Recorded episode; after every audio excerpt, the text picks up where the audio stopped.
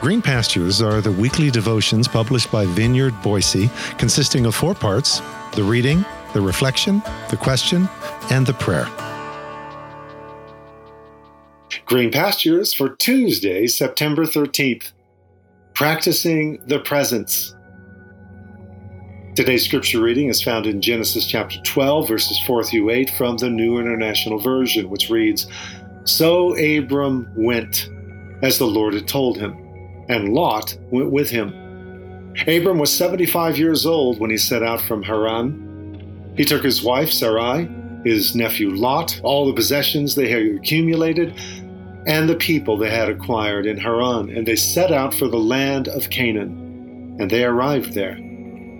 Abram traveled through the land as far as the site of the great tree of Moreh at Shechem. At that time, the Canaanites were in the land. The Lord appeared to Abram and said, To your offspring I will give this land. So he built an altar there to the Lord who had appeared to him. From there he went on toward the hills east of Bethel and pitched his tent, with Bethel on the west and Ai, or Lai, on the east. There he built an altar to the Lord and called on the name of the Lord. This is God's Word. The altar. The earthen spaces where we mark either the experienced or the evoked presence of this garden in which we no longer dwell. As a people exiled from it, forever walking and toiling and sweating and trudging east of Eden, in dry places seeking rest but finding none, when suddenly, like Hagar in her barren flight, we find ourselves we find ourselves beside a spring in the desert that we had not seen. As suddenly we realize we are seen by the one who sees us. And for a moment it is eden again even if just for a moment. And so we shape our earthen altar or pile up gathered stones or even just one a standing stone, testifying to all who passed that God was in this place and we didn't know it.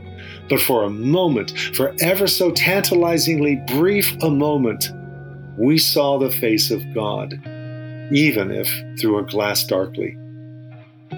Yes, I may just be repeating this a few times this week. An altar of earth Abraham and our other ancestors of faith in the Genesis narrative left a trail of altars wherever they went, intersections with the divine along their dusty pilgrimage, practicing the presence in the middle of nowhere as they sojourned in the land of promise like strangers in a foreign country. Sounds a lot like us, or at least it should. Practicing the presence that actually takes me to another formative mentor across the millennia for me, Brother Lawrence. Brother Lawrence was born Nicholas Herman in the Lorraine region of France in 1611. Yep, he would be as old now as the King James Version of the Bible. At age 18, he experienced a profound at age 18, he experienced a profound conversion when he saw a bare tree in the middle of winter, standing gaunt and leafless against a bleak background of snow. Anticipating the miracle of this same tree coming alive in the following spring, he was overwhelmed by a high view of the providence and power of God, as he put it. And this never left him. It was a spark that fanned into a lifelong flame of love for God. Talk about an altar in the middle of nowhere. Yes, a bare, gaunt tree standing in a field of snow in the middle of winter. Now, that will serve quite nicely. In the book, which I highly recommend, The Practice of the Presence of God, with a foreword by, okay, in the book, which I highly recommend, The Practice of the Presence of God, with a foreword written by Mother Tessa Bielecki, she writes that after serving as a footman and soldier, Nicholas entered a monastery of the Discalced, the shoeless Carmelites in Paris. As a lay brother, he worked for 15 years in the kitchen, though he had a natural aversion to it. Then he worked as the monastery's doorkeeper. Tessa further describes Brother Lawrence as a great awkward fellow who broke everything. Oh, yes, I like this guy. Brother Lawrence's passion was, in the words of Jacques Maritain, to take contemplation out of the cloister and put it on the roads of the world. As Brother Lawrence himself wrote, we search for stated ways and methods of learning how to love God. And to come at that love, we disquiet our minds by I know not how many devices. We give ourselves a world of trouble and pursue a multitude of practices to attain to a sense of the presence of God. And yet, it is so simple how very much shorter it is and easier to do our common business purely for the love of God, to set His consecrating mark on all we lay hands to, and thereby foster the sense of His abiding presence by a communion of our heart with His. There is no need either of art or science. Just as we are, we can go to Him simply and with single heart. Lawrence himself felt more united with God in his outward employments than when he left them for devotion and retirement.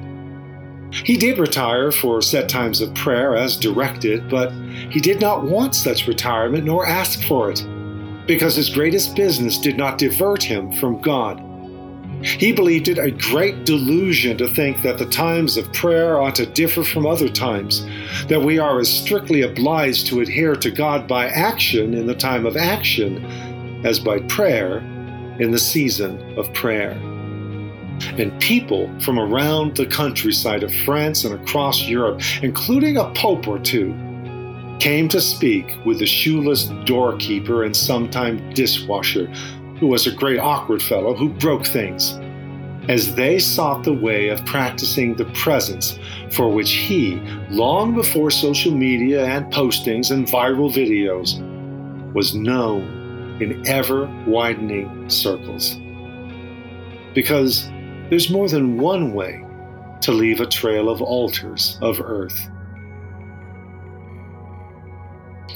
So, as we pause for a moment of reflection and prayer, how are you leaving a trail of altars in your own life? How do we practice the presence in the middle of nowhere, worse than nowhere, in the all too often bleak horizon of life? How do we take the practice of the presence out of the cloister, out of our sanctuaries and our chapels, and experience it on the roads of the world. Now, once again, as our prayer today, join me in praying this adapted prayer from Every Moment Holy by McKelvey with a preface prayer by Brother Lawrence. Lord of all pots and pans and things, make me a saint by getting meals and washing up the plates.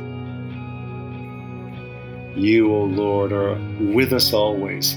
Every sphere of life and creation is yours, and all are threads of the same bright weave. Our goings out and our comings in, our fellowship and our loneliness, our youth and our old age, our passions and our vocations, our chores and our entertainments. You are equally present in our failures and in our successes, in our sleep and in our wakeful hours, in our tears and in our laughter, in our births, in our lives, and even in the hours of our deaths. You are ever present with us. Train the hearts of us, your people, to practice a mindfulness of your presence in all moments. And most especially, let us not pass by without so much as a hurried glance the altar moments of this day. Let us see the strange sight. Let us pause. Let us remove the shoes from our feet, and let us build an altar of earth through your mercies. Amen.